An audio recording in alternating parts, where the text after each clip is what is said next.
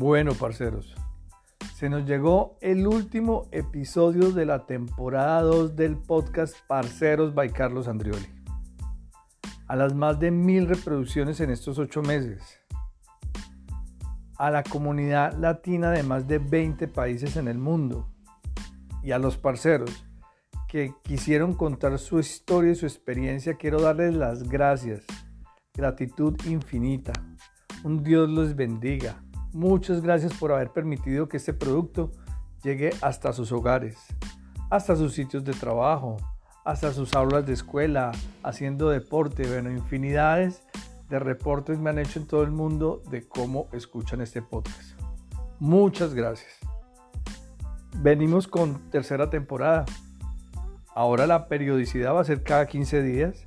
Vamos a hablar de migrantes, vamos a hablar de migración, eso sí, destacando el ser, la persona, el individuo, con historias que los van a atrapar y sobre todo que la migración es un tema y es un flagelo mundial en todos nuestros países vienen ocurriendo.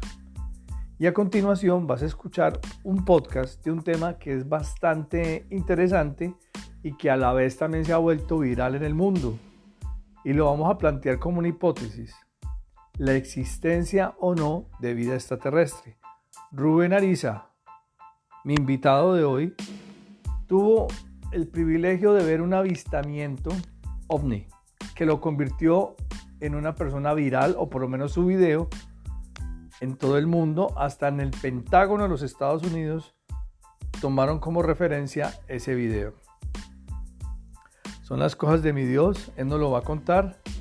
Y como siempre, parceros, se les quiere de gratis.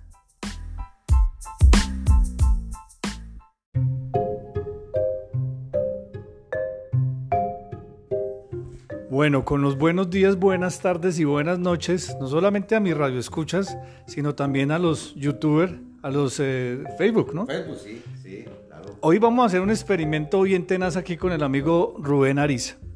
Él va a transmitir desde su canal de Facebook y yo voy a hacer el episodio de podcast. Perfecto. Porque, Rubén, este va a ser mi último episodio de la temporada número 2. Después de 30 episodios, de más de mil reproducciones, en más de 20 países, por fin pude terminar la temporada porque me estaban exigiendo mucho, reclamando más. Y bueno, ya se llegó el momento, pero vendrá tercera temporada. Entonces, esténse pilas porque venimos más reloaded, más recargados, con más energía y en otras latitudes. Bueno, hoy tengo a un super invitado. Es una persona que vive prácticamente en la luna. Es astrónomo, astrofísico, astrofotógrafo, youtuber. Él es un influencer ya muy tenaz en, el medio que él desarrolla, pero dejemos que Rubén sea el que se presente. Bueno, eh, buenas tardes, mi amigo Carlos Andrioli. Eh, muchas gracias por esta oportunidad que nos brinda.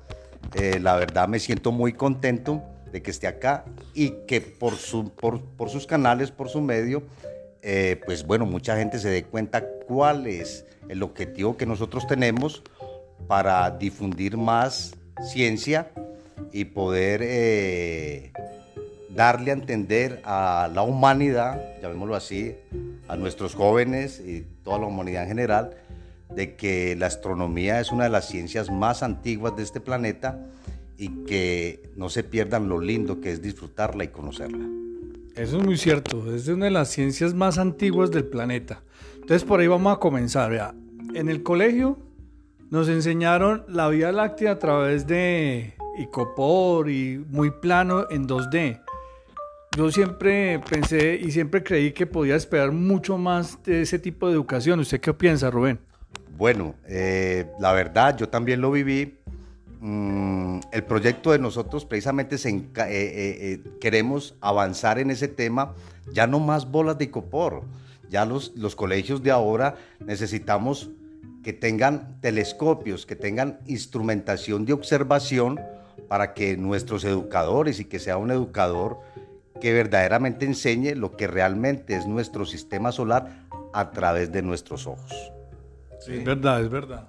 Entonces, eh, a partir de ahí, pues sabemos que tenemos no solo los telescopios, hay muchas aplicaciones que la tecnología nos brinda ahora para que los niños descargando, por ejemplo, aplicaciones como Stellarium, que son aplicaciones muy buenas en tiempo real, tengamos conocimiento pleno de lo que es nuestra casa celeste y nuestro sistema solar. Ese ha sido uno de los, de los proyectos que nosotros queremos generar.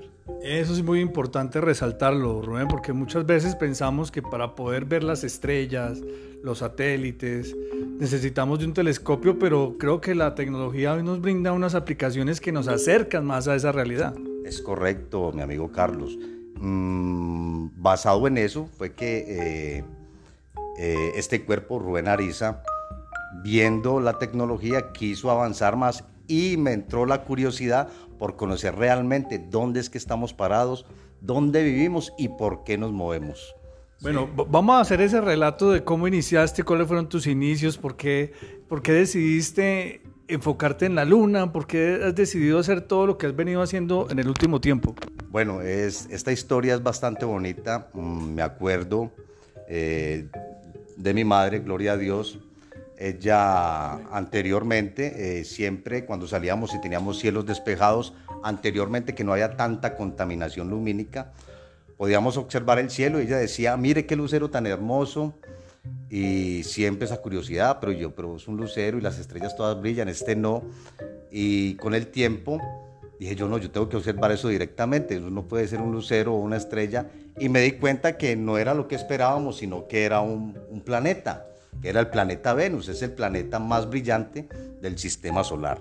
A partir de ahí ya quise conocerlos todos, eh, quise observar Mercurio, Júpiter, Saturno, eh, y la verdad fue una sensación increíble ver un planeta a través de un telescopio o a través de la tecnología que nos brindan los smartphones, los tablets, que también pues ahí podemos ver en tiempo real lo que está en nuestra caja celeste, sobre nuestras cabezas. Bueno, vamos a empezar con las preguntas. Yo sé que todos están muy curiosos y aquí tengo un listado sobre todo de aquellas cosas que han venido sucediendo alrededor del mundo sobre este tema. Vea, Rubencho, en estos días me llegó una cadena de WhatsApp hablándome de, un término afelio. Afelio. Afelio, que, eso como que va a poner el, el, planeta más frío, pone una serie de condiciones. ¿Qué es verdaderamente lo que ocurre ahí? Bueno. ¿Y qué es? Es una gran pregunta, mi amigo Carlos. Eh, sí, sí, esto sucede anualmente, pues en el tiempo de nosotros, en nuestro planeta, eh, la Tierra se está alejando del Sol. Eh, la Tierra gira en una eclíptica, en una eclíptica, hablemos como lo decía ahora, hagamos de cuenta que somos un estadio, nuestro movimiento de traslación, y estamos en la parte más lejana del Sol.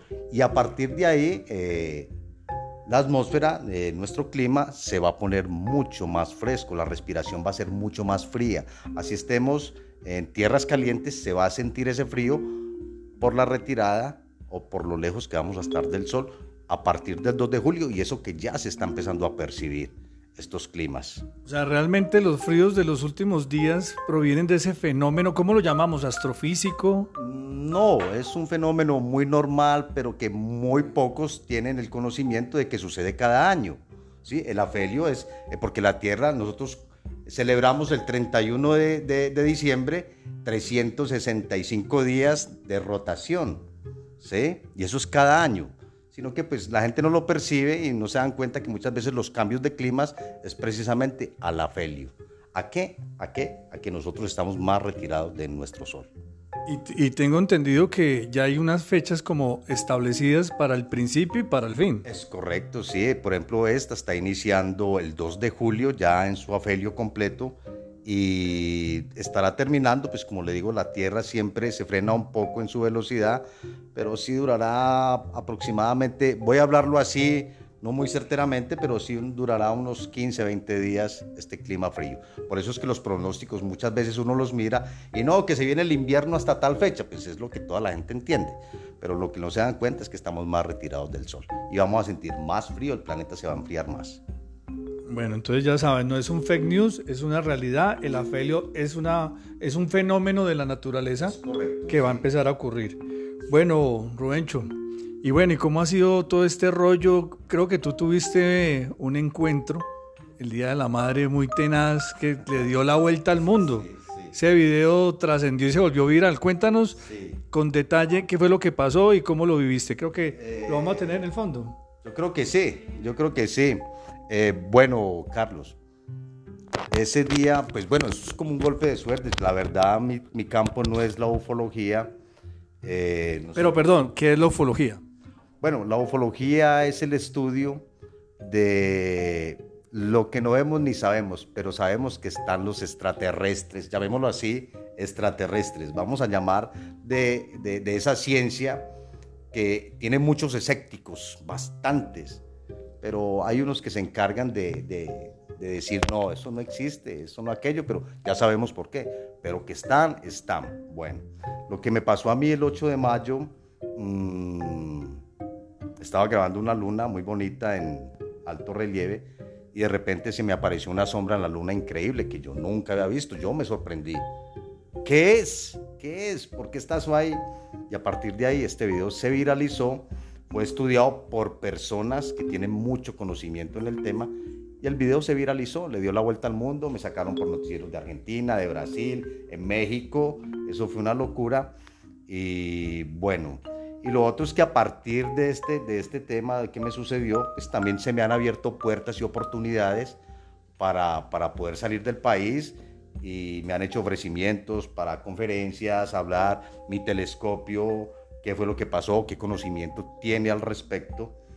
Y la verdad, eh, fue una cosa de locos, llamémoslo así. Lo vi, he percibido a través de mi telescopio muchas cosas y sé que están ahí, sé que están ahí, para los escépticos, yo que vivo observando el cielo. Yo te hago una pregunta. ¿Cómo lo presentaron los noticieros del mundo? O sea, ¿qué fue lo que evidenciaron ellos a través de las imágenes que tú captaste en ese momento? Sí. Bueno, eh, hay un personaje que es europeo, se llama Nacho. Eh, se llama, el programa se llama Verdad Oculta. Él fue uno de los primeros que filtró el video y relativamente dijo, esto es un video de prueba mayor él nunca había visto una sombra en la luna como la hemos visto ese día, eh, porque fue en un directo. Y algo que me asustó mucho fue que el video mío eh, pasó al Congreso de los Estados Unidos como evidencia de fenómenos ovni o objetos no identificados. Bueno, vamos a tocar ese tema porque hace unas semanas, hace como dos semanas, trascendió una noticia donde el gobierno de Biden, del presidente de Estados Unidos, afirmó categóricamente que había vida extraterrestre. ¿Tú qué opinas? ¿Qué piensas? ¿Qué, podemos complementar con esto? Bueno, porque normalmente esas noticias pasan como muy desapercibidas, como que pasan así, ah, sí o no, pero creo que aquí vamos a llegar como a tratar de llegar a una verdad.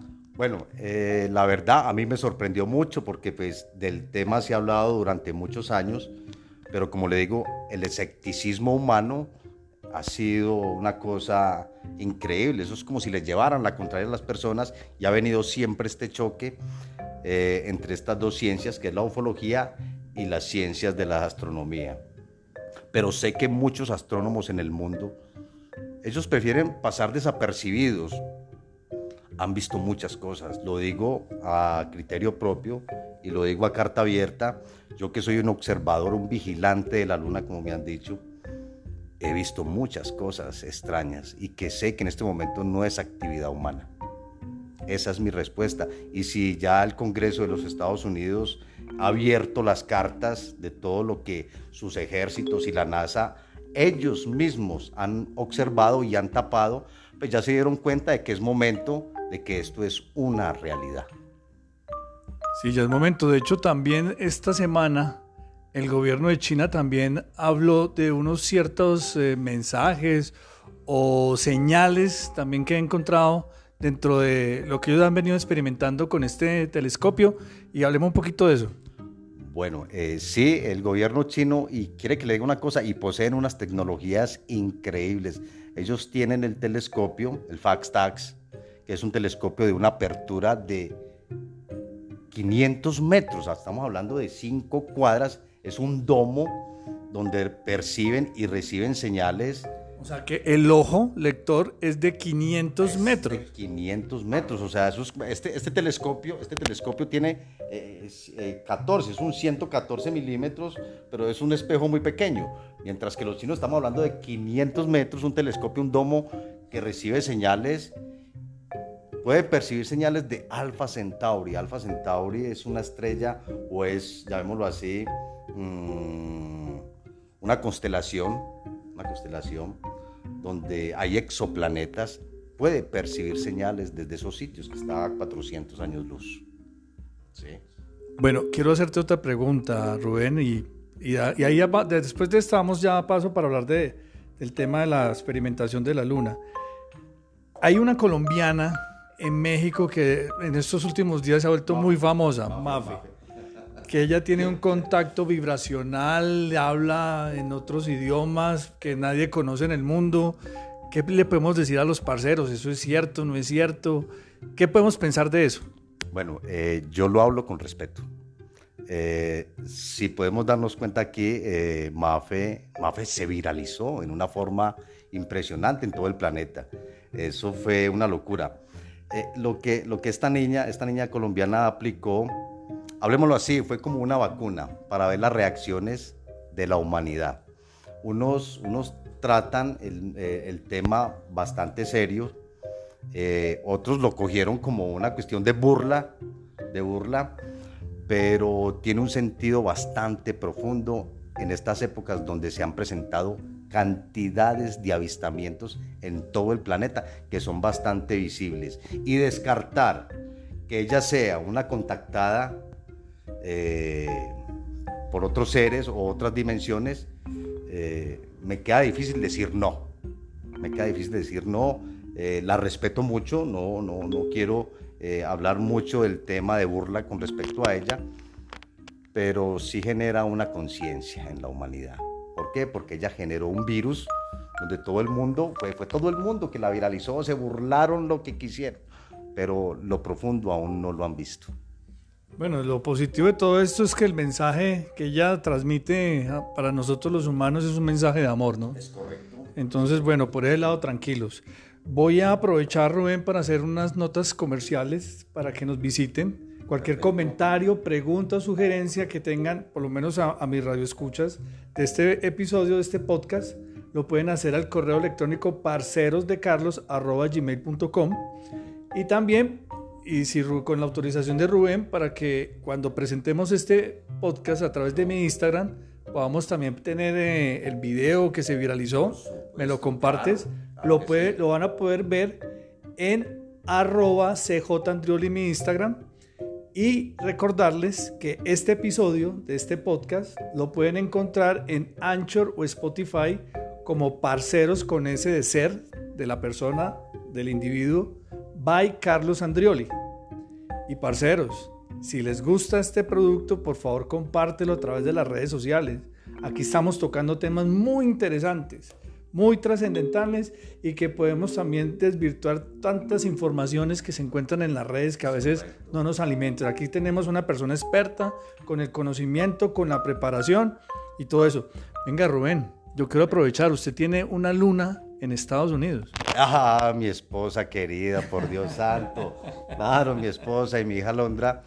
Eh, bueno, les cuento, mm, Luna Paola, mm, su profesión pues es una cosmóloga ella... ¿Qué hacen los cosmólogos? Bueno, el cosmólogo es la persona que estudia el origen del universo, ¿sí? Eh, desde el Big Bang hasta el momento que llevamos.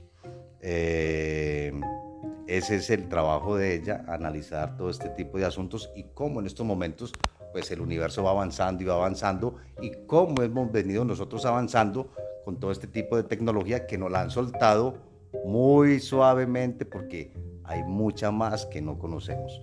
Eh, de eso se trata el trabajo de ella. Un saludo muy especial para mi esposa en Brosville, mi amigo Carlos. Eh, sí, la adoro, la adoro. Esa es mi luna, está en Brosville, Texas. Y yo sé que está muy contenta con lo que está pasando. Bueno, excelente. Bueno, Rubén, te voy a preguntar, bueno, ¿cómo ese tipo de acercamientos eh, también se te ha convertido en un, emprendimiento, ¿no? También tiene un carácter de negocio, no solamente de observación directa, sino que hay muchas personas que vienen al Quindío y se interesan por hacer este tipo de avistamientos. Cuéntales a los parceros cómo funciona esto. Eh, lo voy a comentar y voy a involucrar a un amigo mío. Hace muy poco me hicieron una entrevista aquí, de pronto usted lo ha escuchado nombrar al Tigrillo de Nao. El Tigrillo de es correcto. Eh, vino y me hizo una entrevista y la verdad yo siempre he querido que el Quindío se vuelva un sitio turístico, más que todo aquí en el Mirador, en el malecón que tenemos, lo conoce, eh, de disfrutar de un fin de semana de observación telescópica para muchos turistas. Muchos me preguntan, pero ¿por qué ese malecón, un sitio tan divino para observar, eh, no pasa nada? Pues bueno, yo con respecto a ese tema... Mmm, no lo he planteado mucho porque pues, subir con unos telescopios que son bastante costosos a un sitio de esos, pues tenemos siempre eh, nuestro riesgo. Por eso pues no se ha podido llevar a cabo debido pues al orden público. Pero sí me interesa mucho eh, de que la gente conozca eh, nuestro satélite tal cual y que conozca su estructura y esa, esa geografía quebrada que viene de miles de años, cuatro mil años desde su formación y sus componentes, sus minerales, sus regolitos, sus mares, sus montañas, sus rimas por donde corrieron ríos de lavas y que es una luna que fue observada desde antes de Cristo y yo creo que Jesús también la observó. Entonces ver, ver, ver lo original, ver lo original que no se ha transformado, absolutamente nada está ahí, porque pues la luna no contiene atmósfera, la Tierra ha recibido muchos impactos, pero la Luna, eh, eh, eh, pero se han ido borrando por nuestros vientos, nuestras aguas, todo ese detalle, mientras que la Luna sigue intacta desde su formación. Y es importante que la gente conozca por qué es importante para nosotros y es la única que nos rige sus leyes aquí en este planeta. Si no fuera por la Luna, nosotros no existiríamos. Es verdad. Pero bueno, igual tú me comentabas que aquí en el barrio sí vienes desarrollando unas escuelas de formación astrofísica. Eh, no, eh, bueno, la astrofísica se trata de la observación y la medición de cuerpos celestes. Por ejemplo, yo puedo tener a Mercurio, que es un planeta interno. Tenemos, tenemos los dos planetas internos, que es Mercurio, que es Venus. Son planetas relativamente cerca con respecto, pero son planetas eh, muy pequeños en, el campo visual. Eh, hay niños, hay niños, por ejemplo, tengo a Samuel, que es, yo le digo mi sensei, Samuel Naranjo, eh, Carmona, perdón, mm, que les han comprado telescopios las familias y me han traído niños. Bueno, enséñeles a observar que es un plan magnífico Evito de que les compren pistolas de esas de balines, eh, que les compren juguetes que no corresponden. Yo compre al niño un telescopio que yo le enseño a observar y un telescopio que pues que valga la pena, que no deseccione. Y sí, vienen muchos niños a que les enseñe y a observar la luna y eh, para mí es increíble saber que detrás de que, de, eh, que ellos, con lo que nosotros hacemos, están aprendiendo bastante y les está gustando. Ahí yo veo futuros astrónomos, astrofísicos y gente dedicada a la ciencia. Hay que promover esto. Mire que a nosotros nos enseñaron fue a punta de copor. Pero que, y ahora que se está, es tan fácil acceder a la tecnología, a estos telescopios, podríamos promover. Tú eres astrónomo y astrofísico de la UNAM. Sí, bueno, eh, ese cuento eh, nació hace mucho tiempo virtualmente porque también hace parte, eh, ser, autodidacta en este tema eh, me llevó a escudriñar mucho más con profesores expertos en la materia. Miren, Rubén, estudie, lea mucho, cualquier cosa que necesite con mucho gusto. Y fui asesorado tremendamente por astrónomos y astrofísicos. Por ejemplo, mi maestro de óptica, Yasuhiko Isukuda, que fue el que me enseñó a decirme que el telescopio no es tanto el tamaño, sino el ocular con el cual usted está observando. La medición y la técnica en la observación es bastante importante para poder llegar a años luz.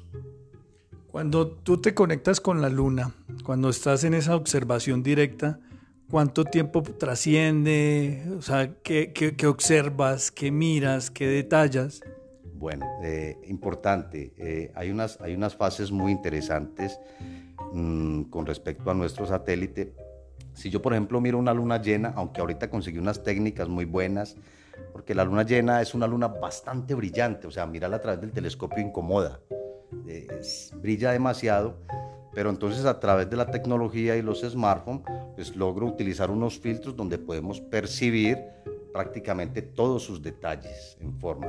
Y que lo lindo de la observación de la luna es tener conocimiento de lo que se está observando. Si yo no tengo conocimiento de lo que miro, pues no va a tener mucho sentido la observación. Yo, por ejemplo, sé que si estoy mirando los montes apeninos, los montes apeninos pues es una, una, una, formación de más de 3.500 años, ¿sí? Eh, causados por un impacto, que hay picos que miden más de 5.000 metros. Yo miro mis montañas, aquí tengo la cordillera al frente y comienzo a imaginarme estar parado en ese sitio y estarlo observando y saber que hay un pico que tiene 5 kilómetros de altura. Es increíble. Eh, observar, observar sus mares, los rimas por donde corrían esos ríos de lava, es una sensación única. Es una sensación que yo quisiera que todo el mundo la viviera. O cuando observo de pronto Saturno, que observo sus anillos, sus anillos, es, es increíble. Es, es, algo que yo quiero que, que, los niños y toda la humanidad eh, lo hagan. Lo hagan porque lo lleva a uno a generar una conciencia con respecto al planeta donde nosotros vivimos. Una conciencia sobre el planeta que estamos viviendo. Yo quiero hacerte una pregunta. Sobre la década de los 80, yo tuve la oportunidad, yo estaba todavía en el, en el, bachillerato, hacer un avistamiento del cometa Halley. Dice la leyenda, yo recuerdo que el nivel de preparación que nos hicieron fue absoluto, que uno no podía mirarlo directo, que tenía que ser a través de unos lentes, bueno, ¿qué tan cierto es todo esto? Y, y, recuérdanos qué es el cometa Halley. Bueno, eh, sí, eh, un cuerpo celeste que también está orbitando eh, nuestro planeta. En este momento, pues, él ya cruzó. Los cometas, pues, son unos cuerpos de hielo, de hielo. Ellos, al paso, al paso por nuestro sistema solar, crean una cola, un diseño, unas colas larguísimas, 180, 200 kilómetros, pero es debido a que a que eh, su enfriamiento cruzando a través de nuestro Sol va dejando esa estela, ¿sí? Pero se han venido desintegrando ya. Hace muy poco pasó uno que nos iba a brindar una lluvia de estrellas, que era el HK300, un cometa que iba a pasar bastante cerca relativamente eh, y se descompuso, hablemoslo así para que nos entiendan, se deformó y eso hace que quede orbitando cada que nosotros pasamos por la eclíptica de este, de este cometa. De eso se trata. Eh. Los cometas son cuerpos hielosos que cruzan y están en la, en la eclíptica de nuestro sistema solar. ¿Y lo de la leyenda sí afecta? Bueno, eh, en cuanto a las leyendas, pues es, es, bonito, es bonito porque pues, tampoco nos podemos salir de ellas. Eh, cada que pasa un fenómeno de estos, casualmente ocurren cosas en el planeta y los relacionan. Los relacionan, pasó el cometa, eh, se dañó la siembra, se dañó esto, eh, o trae mucha suerte. Eh, eso lo utilizan mucho los astrólogos en la astrología, aquellos que manejan el término de las cartas y todo este cuento. sí, sí, no podemos descartar ese, esas, a ver, ese tipo de aventura o esas ciencias que nos enseñaron para ese entonces, que mirarlo podía causar algo en la humanidad. Y sí, siempre pasa. No sé si son casualidades del universo, pero sí han ocurrido cosas, como ocurren cuando están los eclipses o cuando hay eclipses solares o lunares. Por ejemplo, el eclipse de luna, que lo llaman eh, la luna de sangre, eh, dicen que van a suceder cosas en el planeta y casualmente pasan demasiadas. Entonces no podemos descartar ese tipo de, de enseñanza tampoco. Sí, como que cambian las situaciones del planeta, cambia como el orden, ¿cierto? Bueno, Rubencho, ya para despedirnos, cuéntanos dónde, porque aquí va a quedar mucha gente curiosa, por lo menos los parceros de mi podcast van a estar preguntando dónde lo podemos conseguir, dónde lo puedo seguir, y aquellas personas que tienen esa, esa eh, que se, se, sienten motivados a seguir lo que tú haces, ¿qué les aconsejas? Y por favor, preséntanos tus redes sociales. Bueno, eh, ahorita sí, pues bueno, eh, mi nombre es Rubén Ariza. Eh, la verdad, mm, he venido haciendo unas modificaciones en cuanto a la observación. Si usted se da cuenta, eh, un disco de Guns N' Roses, eh, P. Floyd, me encanta. Entonces, eh, hace parte como de la imaginación de la juventud ahorita, decir, wow, qué rico estar en una finca observando, escuchando buena música, de pronto tomándome un vino o algo eh, sensacional, o sea, es como, como esa creatividad y no hacer la observación típica de, del, del, del, científico que está silencioso y, y haciendo apuntes, bueno, hacer algo divertido para que con el tiempo pues también vayan tomando sus notas y es importante. Esto ha aferrado mucho a que muchos jóvenes me llamen y me digan, don Rubén, qué rico un telescopio, yo quiero salir con mi novia observar la luna, irme en la camioneta y irme a tal parte. Es el mejor programa, es el mejor programa. La gente ha ido cambiando, eh, irse a hacer tiro al blanco en un país como es Colombia, ir cambiando las pistolas neumáticas, ir cambiando otro, otras cosas por la ciencia y la observación. Entonces, ese tipo de, actividad que muestro ahí, ese tipo de observación, mmm, ha agradado bastante. Eh, mis redes sociales, pues figuro como Rubén Ariza, tengo también eh, un grupo público que se llama Astronomía Cruda. ¿Por qué Astronomía Cruda? Porque pues, simplemente muestro lo que directamente está a través del lente del telescopio. Yo no puedo ponerme a mentir, ni hacer eh, diseños, ni montajes, nada. Simplemente, si muestro el sol, eh, tal cual está ahí, el sol, si muestro la luna, tal cual. Es una, es una observación cruda. ¿Ya? Y también está pues nuestra página del Observatorio Planetario Astronomía Ariza, que pues se está fundando, va como con mil seguidores. Eh, es una página muy colorida, tiene mucho contenido, eh, tiene planetas, nebulosas, galaxias y todo hecho desde aquí, desde la Tierra. Todo hecho a través de mi Celestron, mi telescopio, pues es un telescopio humilde, pero la verdad, con un manejo técnico, he logrado llegar bastante lejos, mi amigo Carlos.